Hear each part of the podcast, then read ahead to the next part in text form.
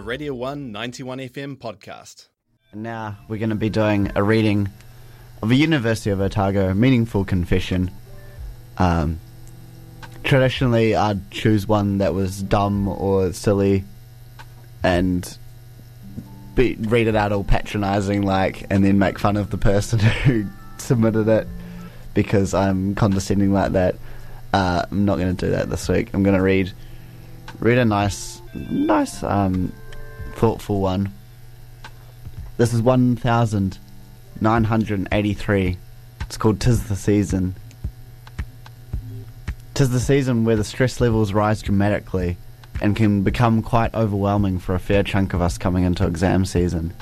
I know that doesn't sound quite like Christmas, but after everything that we've been through in 2020, I'm sure as hell ready to put up the Christmas tree and call it a year already. We've all had our own battles to endure this year and carry more internal struggles than we choose to talk about.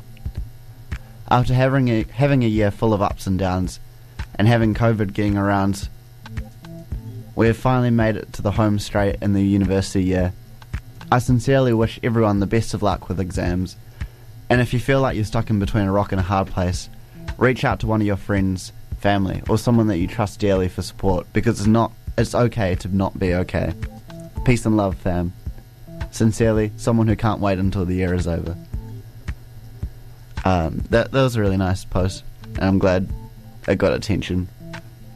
Um, because I, th- I think it's a, a something that everyone can sympathise with or empathise with if you're not a university student, um, not doing exams. But uh, obviously, everyone's been very affected this year um, by you know the climate, the the social climate, the political climate, the climate climate. Um, it's it's been tough, um, and I, I think the message that it's okay to not be okay is very important. Um, and in addition to that, uh, you can also free call or free text in New Zealand uh, to one seven three seven, and they'll put you in uh, in touch with a trained counsellor from Mental Health New Zealand. So if if you if you don't really have anyone you feel comfortable talking to um, within your social bubble, then that's another option. Um, but yeah, it's been a tough year. I was actually watching a um, I was watching a pretty pretty solid documentary last night. It was called The Social Dilemma, I think. Social Media Dilemma.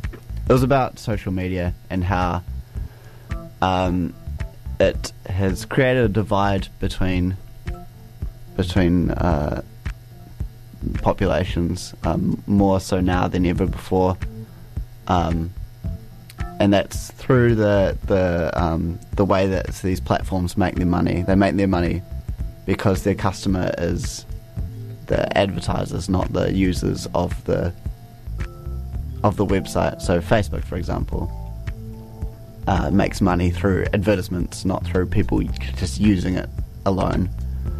Um, and these algorithms have worked out that the most efficient way to make money is to to keep pushing an agenda that this person may have kind of delved into to try and reiterate well to keep them coming back because they've they've been enticed by some sort of point of view and it keeps throwing that point of view at them in a way that allows the website to make money. So you have these people that are constantly seeing one point of view and it's it's not a healthy way of, of seeing an issue. Whereas a, uh, someone on Facebook, someone else using Facebook will see a completely different point of view because the advertisements are tailored to a single person because of the amount of data that um, the company has on each person. Um, so you get these very differing opinions on the same the same issue based on what people see online.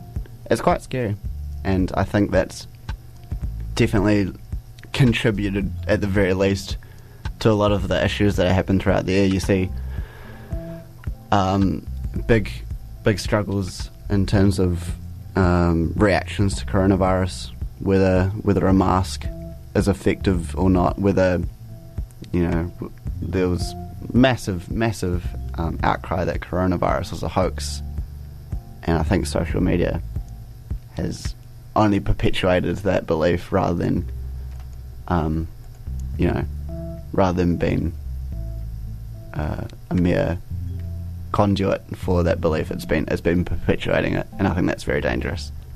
So that's that's my that's my take on the year and how social media has affected it.